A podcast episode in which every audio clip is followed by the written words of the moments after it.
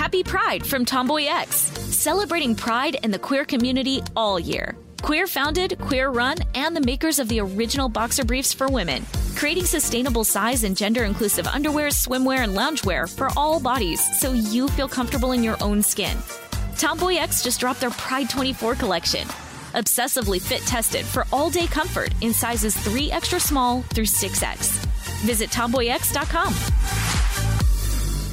I'm Tracy from Stuff You Missed in History Class. Are you a small business owner or even someone who dreams of entrepreneurship? Then check out Season 2 of Mind the Business, small business success stories from iHeart Podcasts and Intuit QuickBooks. Join hosts Austin Hankwitz and Janice Torres as they interview entrepreneurs, sharing insights around starting and nurturing a small business. You won't want to miss these inspiring stories of entrepreneurship and discovering ways to business differently so you can too.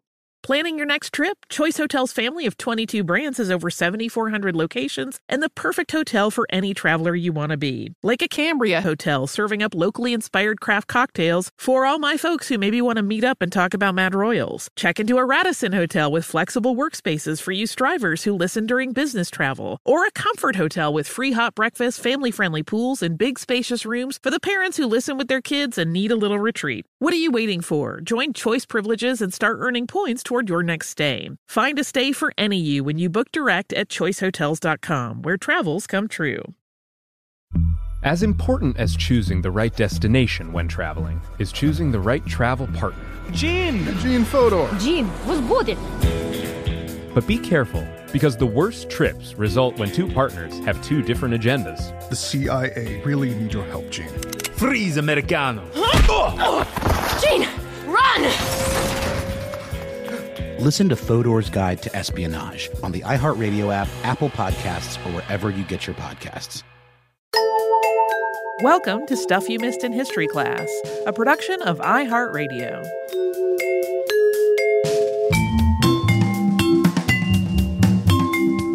Hello and welcome to the podcast. I'm Holly Fry. And I'm Tracy V. Wilson. So back when this pandemic began, we selected 10 episodes to go on our Offbeat History playlist, which was a playlist that we dropped of things that were a little more light in tone so that they might be a nice distraction. And one of the things that I had selected to include was our two-parter on the Great American Hippo Ranch Plan. And so in re-listening to those, just for a quality check, I realized that I mentioned during them that it would be really, really fun to do an entire episode on Fritz Duquesne, because his life was, I don't know a better word to describe it, bananas. It's a journey, a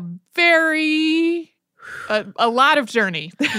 I mean, I envy both his bravado and his energy. But so here I am, it's almost 4 years later, finally doing that thing. And that two-parter has spawned another two-parter, because we are talking about a man who changed his life story to suit his needs. He worked under an estimated 40 aliases, and he lived a life that was very full, but it also directly involves a lot of significant historical events. And one of the things that Duquesne excelled at was escaping custody. And this first part is going to cover his early life up to an escape that serves as a major shifting point in his life. And then next time we will cover a whole bunch of his time as a saboteur, spy, and journalist, among other things, right up to the end of his life. And I want to give you a heads up that this episode does contain brief mentions of sexual violence. Duquesne's parents, Abraham and Minna, lived in East London in Cape Province, South Africa. And Abraham was a hunter who just slowly built up a fortune by selling hides as well as tusks and horns. The Duquesnes were Boers. These were Dutch and Huguenot settlers and their descendants who made their homes in southern Africa starting in the 17th century. Fritz was born on December 21st of 1877, and his full name was Frederick Luginot Joubert Duquesne. And at this point, the spelling of that last name was D-U-Q-U-E-N-N-E. His spelling of it changed later on in his life. Yeah, if you hear someone who is a French speaker pronounce it, particularly the way his parents spelled it, it will be more like Duquesne, where that A sound is a little softer. And then as he lived his life, Duquesne in that sort of harder A sound Americanized style became part of it, and he started spelling it differently. The blurred nature of Fritz's life story begins right there at the beginning, at least in terms of how he presented himself. This will come up over and over, that he kind of crafted his persona, I don't even want to say carefully because he was sloppy in details at times, but to suit his needs. And while he was born in the Duquesne home, what he liked to tell people was that he was born on the run, as his parents traveled with other white European descendant Afrikaners and were attacked by a group of black Africans. He claimed that he came into the world hearing gunfire. This was just one of the many stories that Fritz would eventually tell as he crafted this very complicated and completely unverifiable backstory. Despite the fact that he spent most of his time as a teen being educated in England, he claimed that in those same years he had been captured by a Bantu-speaking tribe and had saved himself by making the daughter of the tribal leader fall in love with him. A lot of this is racially very problematic. Oh, yeah. The whole story of European colonialism in South Africa is, we're going to touch on it some, but, there's a lot of pieces that are very racist and problematic. Oh, yeah. We will talk about Duquesne as an adventure, but we don't really delve into the really problematic and difficult thing that the attitude of virtually all white European descendant men who categorize themselves as adventurers had really, really unfortunate and incorrect attitudes about the people that were native to the places they like to explore. It's come up on the show many times, so I felt like Duquesne's story is busy enough. We didn't need to, kind of venture over that territory again. But the Duquesnes did certainly find themselves in the conflict between the black and white inhabitants of South Africa. Fritz is actually alleged to have killed a Zulu man who was attacking his mother when he was still just a boy, and then to have been involved in a much larger battle between the Dutch descendant Afrikaners and a group of Bantu men when he was just 12. And while these stories do seem to have at least been grounded in some actual events of conflict, we should note that this information comes from sources that are all written from the Boer point of view. In 1806, the Cape Colony, which had been controlled by the Dutch until this point, fell under British control during the Napoleonic Wars.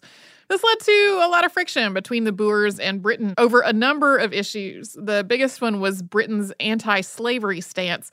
Many Boers decided to move to more rural areas. They eventually founded Transvaal and the Orange Free State. Britain recognized those as independent republics, although as violence between the Boers and the native Bantu peoples escalated, Britain moved in its troops into these republics under the pretext of keeping the peace. There's really a motivation in this whole mix that was outside of diplomacy and politics for Britain. That was the discovery of gold and diamonds in the area. And the ports around the Cape that were active trade routes also added value to Transvaal that Britain was really eager to control. Yeah, it was initially oh, sure, you have your own countries. That's fine. Wait, your countries have stuff? That stuff. We have to help you. We're helping. This is, of course, the very broad strokes version of all of this. But ultimately, a struggle for control of the region escalated, unsurprisingly, into military conflict. The first of these, which was called the First Boer War, or sometimes the First Anglo-Boer War, or the Transvaal Rebellion, and you will even find other names, started in December 1880, and it resulted in a British defeat. Fritz was just 3 years old when this played out, but the ongoing hostility toward Great Britain in the area was part of a culture that he just grew up in. And in an odd twist, despite this anti-Anglo sentiment, Fritz was, as we mentioned just a moment ago, sent to England for school as a teenager, allegedly at the behest of an uncle on his mother's side who recognized that there was just no comparable education in Southern Africa. The story goes that after attending private school and graduating, Fritz moved on, first to Oxford for a year and then to the Belgian École Militaire in Brussels. When he was there, he learned about artillery and engineering as well as explosives. He also became proficient in fencing and swordsmanship. And according to the kind of legendary Duquesne accounts, this resulted in the deaths of 3 different challengers in duels that arose over the affections of young ladies. These assertions, though, are not really backed up with any kind of attendance records at Oxford or École Militaire. And there is also an alternative account of these years, also told at various points by Duquesne, in which he claimed that he had been en route to Europe from Africa aboard a steamer after a break between his English schooling and his advanced studies, so before he went to university, when suddenly his plans shifted. And according to this story, he said that he met a man on that journey while he was on the ship who convinced him that he would learn more if he took his school money and used it to travel around the world. And so the two men set off together. And allegedly, this journey ended when Duquesne's father caught up to the pair in Singapore, partying like crazy, and then sent Fritz back to school. But as Fritz was either on a globe-trotting drinking binge with his new, much older friend, or learning about explosives in military school, the issues between the Boers and the British back home were escalating. This would become the Second Boer War. There were a lot of circumstances in the mix leading to the cause of this. The ideologies of Britain versus the Orange Free State and the Republic of Transvaal, also known as the Republic of South Africa, were still at odds. Annexation of parts of Transvaal by Britain were once again the focus, as was this battle over the control of valuable resources like gold. In 1899, things boiled over, and 22-year-old Fritz was ready to fight. Fritz claimed that he had been summoned to return home from Europe to join the fight in a letter from his father. But it seems as though Abraham Duquesne was actually already dead by 1899. An ultimatum, though, was issued jointly by Transvaal and the Orange Free State that British troops had to be out of Boer territory by October 11th, 1899. That did not happen, and so on October 12th, war was declared by the Boers, and Britain began closing all of the ports along the coast. Duquesne arrived home, whether at the behest of his father or someone else, as all of this was happening sometime in December. We'll get into Fritz's life in the military after we pause for a quick sponsor break. Happy Pride from Tomboy X. We just dropped our Pride 24 collection. Queer founded, queer run, and creating size and gender inclusive underwear, swimwear, and loungewear for all bodies, so you feel comfortable in your own skin. Visit TomboyX.com to shop. I'm Tracy V. Wilson from Stuff You Missed in History Class. Did you know small businesses make up 99.9% of all businesses in the United States? The world is powered by entrepreneurs, and if you're a small business owner or even someone dreaming of starting your own business, then you'll want to check out Season 2 of Mind the Business, Small Business Success Stories from Ruby Studio, from iHeartMedia, and Intuit QuickBooks. And every episode, hosts Austin Hankwitz and Janice Torres talk to entrepreneurs about how they've grown from the lessons of launching and nurturing a small business and how they have found success being their own boss. From the excitement of first starting out to finding the right tools and resources to process invoices and payments like QuickBooks Money, you won't want to miss these inspiring stories of entrepreneurship and discovering ways to business differently so you can too. And if you're a small business owner or even someone dreaming of starting your own business, then you'll want to check out Season 2 of Mind the Business, Small Business Success Stories from Ruby Studio, from iHeartMedia, and Intuit QuickBooks. Bring a little optimism into your life with The Bright Side, a new kind of daily podcast from Hello Sunshine, hosted by me, Danielle Robay, and me, Simone Boyce. Every weekday, we're bringing you conversations about culture, the latest trends, inspiration, and so much more. Thank you for taking the light, and you're going to shine it all over the world, and it makes me really happy. I never imagined that I would get the chance to carry this honor and help be a part of this legacy. Listen to The Bright Side on America's #1 podcast network, iHeart. Open your free iHeart app and search The Bright Side. Mother's Day is right around the corner, and in true She Pivots fashion, we're highlighting moms who've dedicated their lives and their pivots to supporting mothers. The iconic Christy Turlington will join us to talk about launching Every Mother Counts after pivoting from her 90s supermodel days. And later, the co-CEOs of Baby2Baby will share how they're addressing the needs for millions of babies and moms. So tune in and subscribe to She Pivots. New episodes out every Wednesday.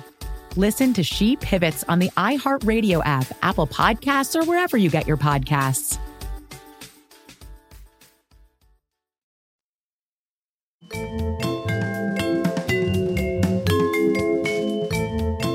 Fritz Leyds was commissioned as a lieutenant and was assigned under the command of Piet Joubert, the Commandant General of the Republic. Now, Fritz claimed throughout his life that Joubert was his uncle. His mother's maiden name was Joubert, and he said that Piet had been the one to send him to school in England, but that family tie has never actually been confirmed. Initially, the Boers fared quite well in the war against the British, although the Transvaal and Orange Free State military was made up of farmers and hunters. Many of them led pretty nomadic lives. Those were men who could shoot and track as a matter of course from the time they were kids. And they were comfortable out in the veld, that's the undeveloped grasslands of southern Africa. This entire conflict was harder for the British soldiers than anticipated. Britain had become kind of accustomed to just swooping into areas of conflict with nations that had less fortified militaries and then wrangling just efficient and decisive victories. That's not what happened here. There was a lot of back and forth in the fight with the Boers.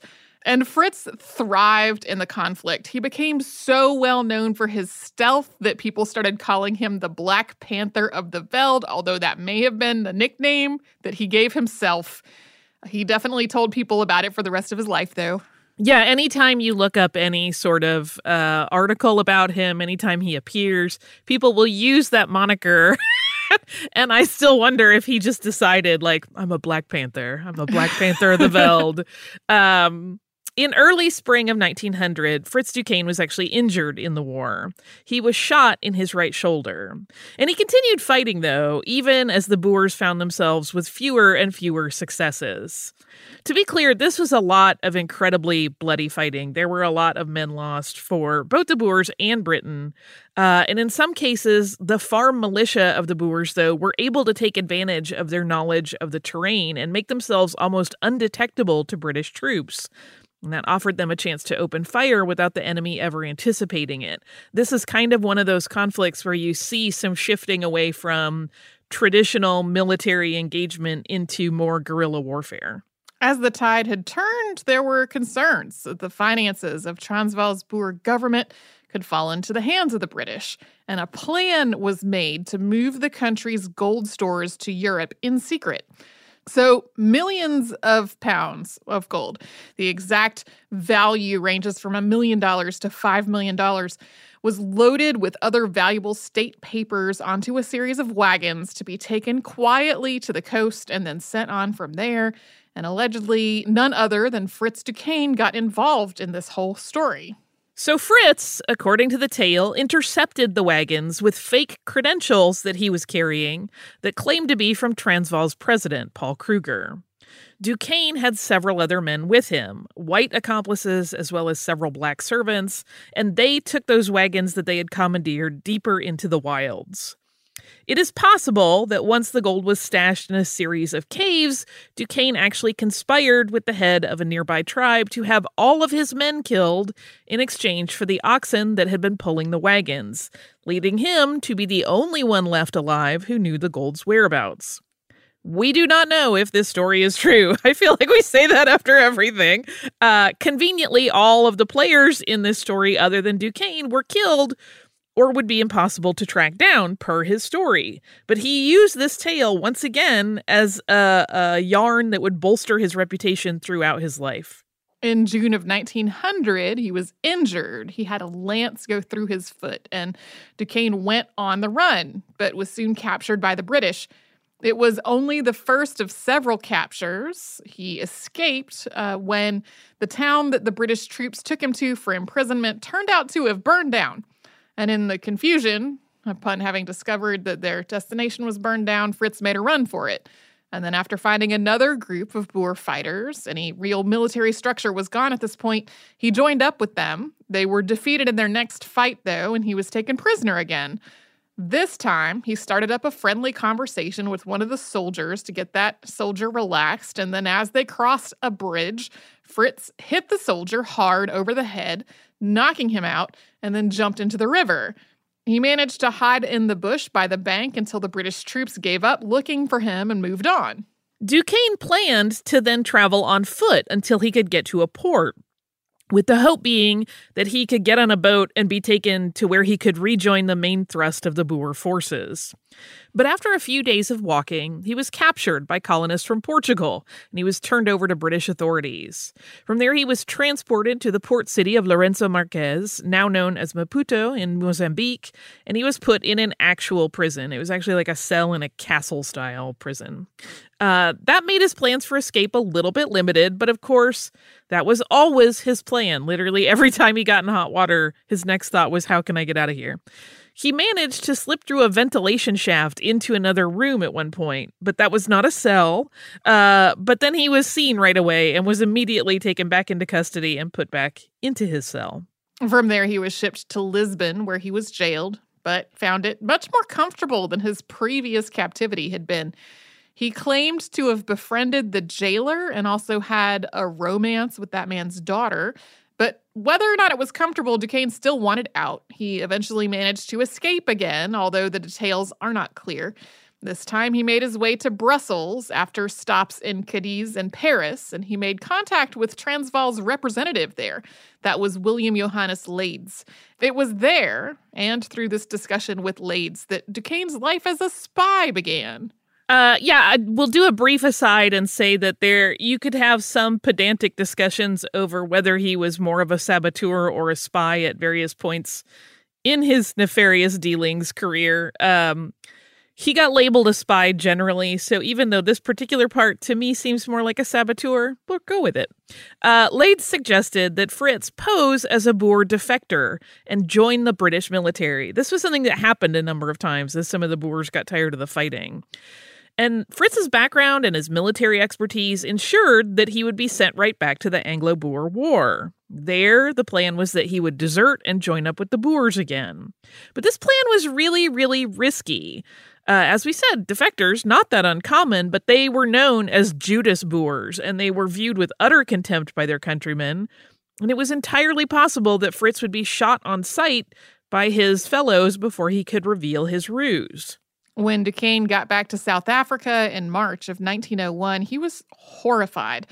Most of the Boer farms had been burned. There was a huge homeless population of Boer women and children who had lost their husbands and fathers to the fighting. They were put into camps that were poorly managed and resulted in really high mortality rates and sheer misery for those who managed to survive. But the real horror for Fritz Duquesne was learning what happened to his family.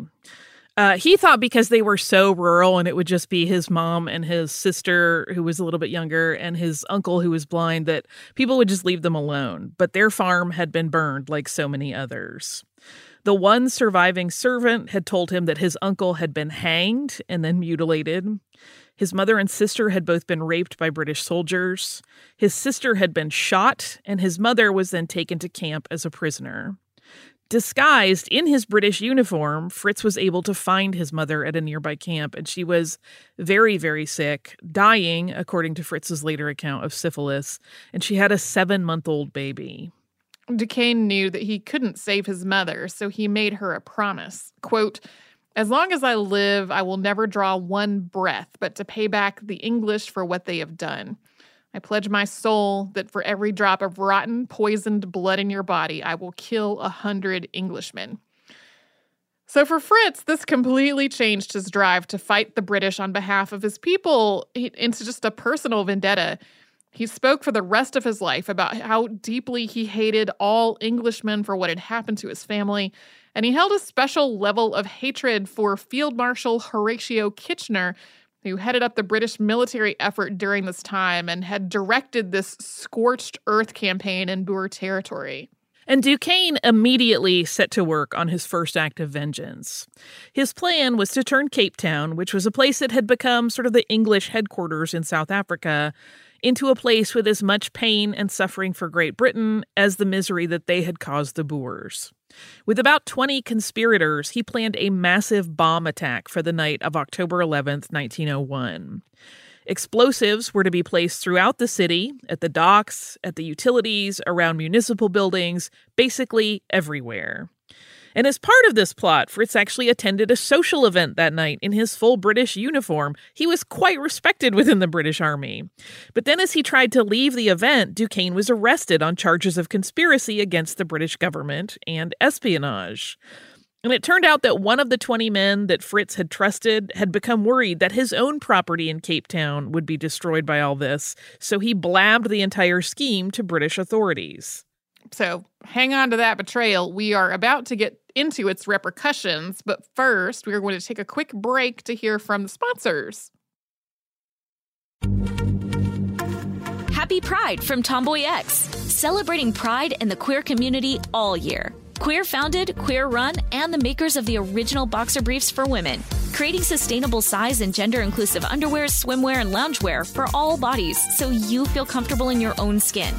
Tomboy X just dropped their Pride 24 collection, obsessively fit tested for all-day comfort in sizes 3 extra small through 6X.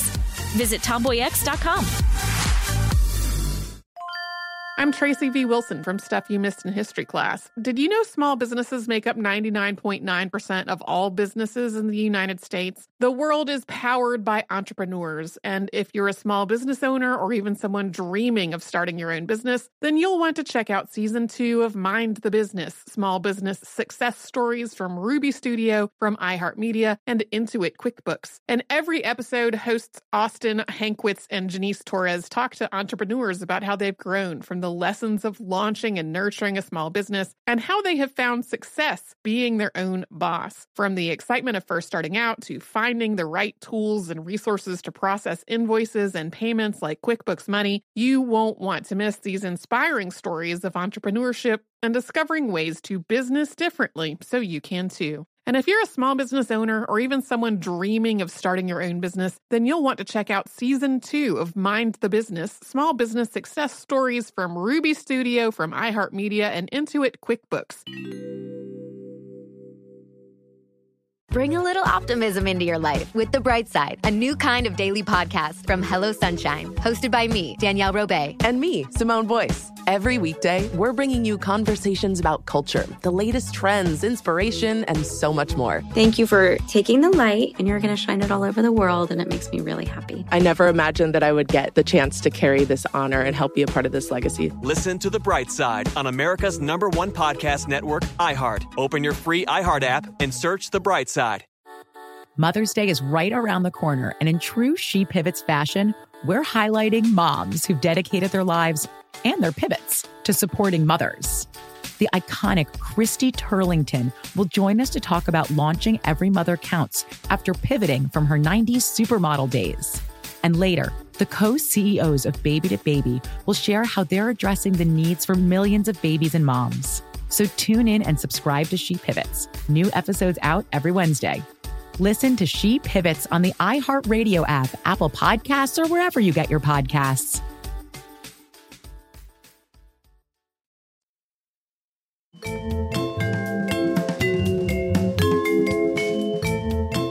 Fritz Duquesne, still technically a British Army officer, was court-martialed. And when he was questioned along with the 19 other men, Fritz confessed to his own involvement in the plot, but claimed the other men were strangers to him. The only one that he could not deny knowledge of was the man who turned him in. When Fritz was called a traitor, he denied it, saying, quote, "I am a Boer, not a Britisher." Duquesne continued. He explained to the court his political point of view, that Britain had invaded, where the Boers were simply trying to live their lives as they wished. And he also revealed what had happened to his family at the hands of British soldiers. Fritz and his accomplices were declared guilty and sentenced to be shot at sunrise the following day. But Fritz Duquesne did not die with the dawn. In the night, a British general made him an offer that if he gave the British Army the communication codes that the Boers were using, he could live to fight for his country. He would not be freed, but he also would not be executed. He grudgingly agreed with this. He watched the firing squad carry out the sentence on his co-conspirators before he was taken to a cell where he was asked to translate a number of Boer communications. Duquesne always claimed that he didn't translate the codes and betray his country, but instead created new codes to confuse the British. He also wrote a number of letters to his captors, complaining about the food and the treatment that he was receiving, including a list of expletives that he had been called and saying, quote, "This is not likely to do any good and hurts the feelings of the prisoner." That just tickled me. Like, in the midst of all of this, he's like, "My feelings are hurt when you call me these bad names." And of course, he tried to escape. That was his jam. So this is pretty ingenious. We mentioned it briefly in the hippo episode, but we can go into a little more detail here. He used a spoon, like the classic old school movie trope, to scrape away the mortar that was holding the stones of the exterior wall of his cell. And he did this slowly over time until he felt like he had gotten enough stones loose that he could get out. But when the night came that he thought that he was ready, there was enough loose mortar for him to escape.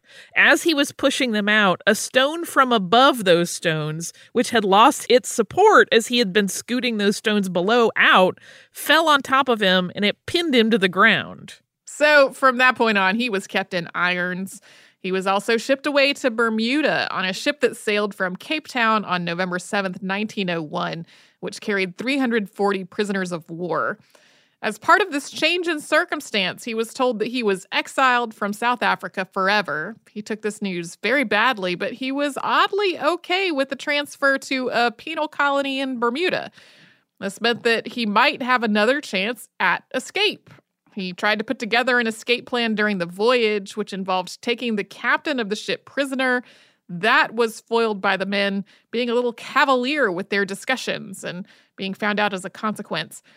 All of the conspirators in that attempt were placed in cells with worse conditions than the already rough situation that they had been in prior to this plan. Yeah, they had apparently had, not great provisions, cleanliness, etc. before this, but then they were just put in like the grossest part of the ship.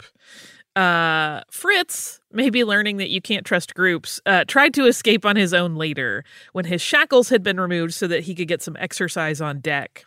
He actually killed a guard in the process and threw him overboard, and then he hid in a hawse hole, hoping to jump into the water when night fell, but he was recaptured before that could happen. But because there was no body, he was not officially found guilty of murder. Throughout this journey, he wrote a number of letters to various authorities about his poor treatment and the awful provisions. This is something that became sort of a hobby throughout all of his various imprisonments in life, of which there were a lot more to come. I was like, well, I tried to escape. I might have murdered someone. I definitely conspired with the other prisoners, but they're treating me so bad. I would really like better food. So once the ship got to Bermuda, conditions improved considerably for the Boer POWs, although they were still captive. And Fritz, as ever, was plotting with escape possibilities. They were on small islands apart from the main island, so the prisoners had more freedom of movement within these military camp zones. There were some escape attempts by other prisoners, particularly because there were a number of Boer sympathizers on the main island who would harbor them, but most of them were recaptured. Yeah, once British authorities realized, they're making a run for the island because these people will let them stay in their houses, they started watching those houses and the islands a little more tightly. Even in shackles, though, Fritz, who had always been a ladies' man since he was a teenager, managed to woo a young woman while in Bermuda. Alice Wortley was the daughter of the U.S. director of Bermuda's agriculture, and she found Fritz Duquesne fascinating, even though she literally met him when he was in shackles sitting with other prisoners. He was well-educated, and he could speak multiple languages, and the two of them were really strongly drawn to one another. As word reached Duquesne about the Anglo-Boer War coming to a close and peace terms being reached in May of 1902, that shifted his plans a little bit. He still wanted to escape, but there was no home that he could go back to, and there was no fight that he could take up there on the part of his people. So Fritz, like all the other Boer POWs, was offered release if he signed an oath of allegiance to the British crown. A lot of the other Boer prisoners readily did so, but Fritz and a number of the other men were just not willing to, even though refusing meant that they would stay in prison. Fritz was making other plans. So one night, during a rainstorm, Duquesne made his move. He slipped out of his tent, through a barbed wire fence, and in what he described as the thrill of his life, swam through water filled with sharks to the main island, where he sought help from one of those known Boer sympathizers. She actually knew that it was a little dicey to take anybody in at this point because of the heightened awareness, and so she handed him off to another sympathizer, and that person helped him make his way to the capital city of Hamilton. Duquesne knew that he could not just board a ship. He was a wanted man. All of the docks and the ships in port were being watched, so he set up a life for himself in Hamilton. First, he disguised himself by shearing off all of his hair. Then he made the acquaintance of a sex worker named Vera and became her manager. But this was, of course, not something he intended to be his new life. It was a means to an end. Meeting men to arrange rendezvous with Vera meant that he heard all the latest information about what was happening at the docks from the sailors who made up a significant portion of that business. Moreover, it gave him a chance to steal clothing from one of Vera's customers one night and then pretend to be that drunken sailor when returning to his ship, which was the Margaret. By the time Duquesne was discovered as a stowaway, the Margaret was well on its way to Baltimore. Fritz had spent more than a day at that point in the brig, because when he had boarded, apparently stumbling drunk, which was fake, the first mate had thrown him in there to sober up, not realizing it was not their regular crew member, but an interloper. The once Boer spy had found himself aboard a very nice yacht belonging to Isaac Edward Emerson. This was the inventor of the antacid bromo-seltzer. Emerson questioned the stowaway and got Duquesne's entire story, at least as Fritz chose to tell it, of the war, his imprisonment, his unwillingness to swear an oath to Britain, and his escape from prison. When Emerson asked Duquesne if he had ever been at sea, Fritz said no, but that he thought he would make a good steward. And Emerson agreed that he would and allegedly replied, "I think everything will turn out fine for you in America." So while the yacht's owner seemed to like Fritz, the captain did not. Duquesne was convinced he would be turned in if he arrived in Baltimore with the ship, so he plotted an opportunity to jump and swim to shore after studying maps of their planned course. As the Margaret slid past Great Fox Island in Chesapeake Bay, he made his move, and he arrived after a swim in Maryland. He next made his way to Pennsylvania and then to Paterson, New Jersey, where he had a contact and a place to stay. Incidentally, 10 years later, when Duquesne applied for naturalization to become a citizen of the U.S., he said that he had arrived in Baltimore on September 12, 1902, aboard the Margaret as a crew member and an immigrant from Bermuda. So this is where we are going to take a pause in Fritz's story because, next time it's going to get really weird. Yeah. Fritz. I have a grudging sort of love for him because he's very fun. For listener mail, I am going to read one from our listener, Ashley, which is about our emergency medicine episodes. And Ashley writes, "Hi, Tracy and Holly. My partner and I listened to your emergency medicine episodes together and loved them. My partner is an ER resident in a major city, and I'm a historian and an archaeologist. Your episodes have been getting me through my days working remotely and kept my spirits up. Thank you for all you do." Ashley, thanks to both you and your partner for having jobs that are important. Keeping history alive is always very dear to our hearts. And of course, anyone working in emergency medicine right now needs to have all of the accolades thrust upon them. She also writes some great topics you may be interested in. She writes a few that are pretty cool. And she said, if you read all of this, thank you for taking the time. And thank you for making an awesome podcast. We almost never read our suggestions in listener mail out loud because we might use them. But I wanted to make sure to thank Ashley, especially because her partner is an ER resident, super important. And that also means that Ashley is living in a heightened state of probably stress as well. So thank you both because we would be lost without you. If you would like to write to us, you can do so at historypodcast@iheartradio.com. You can also find us everywhere on social media as Missed in History. And if you would like to subscribe, you can do that on the iHeartRadio app, at Apple Podcasts, or wherever it is you listen.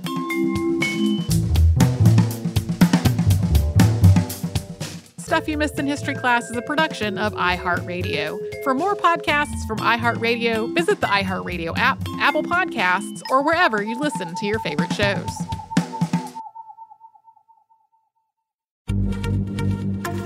Happy Pride from Tomboy X, celebrating pride and the queer community all year. Queer founded, queer run, and the makers of the original boxer briefs for women, creating sustainable size and gender inclusive underwear, swimwear, and loungewear for all bodies so you feel comfortable in your own skin. Tomboy X just dropped their Pride 24 collection. Obsessively fit tested for all-day comfort in sizes 3 extra small through 6X. Visit TomboyX.com. As important as choosing the right destination when traveling is choosing the right travel partner. Gene Fodor. Gene, was good. But be careful, because the worst trips result when two partners have two different agendas. The CIA really need your help, Gene. Freeze, Americano. Huh? Oh. Gene, run! Listen to Fodor's Guide to Espionage on the iHeartRadio app, Apple Podcasts, or wherever you get your podcasts. Hi there, I'm Bob Pittman, Chairman and CEO of iHeartMedia. I'm excited to announce a new season of my podcast, Math and Magic, Stories from the Frontiers of Marketing. Our guests this season show us big risk can yield big rewards, like Rob Riley, the creative head of one of the world's leading advertising firms. I try to create environments where anybody can say anything without any judgment. Listen to a brand new season of Math and Magic on our very own iHeartRadio app, Apple Podcast, or wherever you get your podcast. Something that makes me crazy is when people say, well, I had this career before, but it was a waste. And that's where the perspective shift comes, that it's not a waste, that everything you've done has built you to where you are now. This is She Pivots, the podcast where we explore the inspiring pivots women have made and dig deeper into the personal reasons behind them. Join me, Emily Tish Sussman, every Wednesday on She Pivots. Listen to She Pivots on the iHeartRadio app, Apple Podcasts, or wherever you get your podcasts.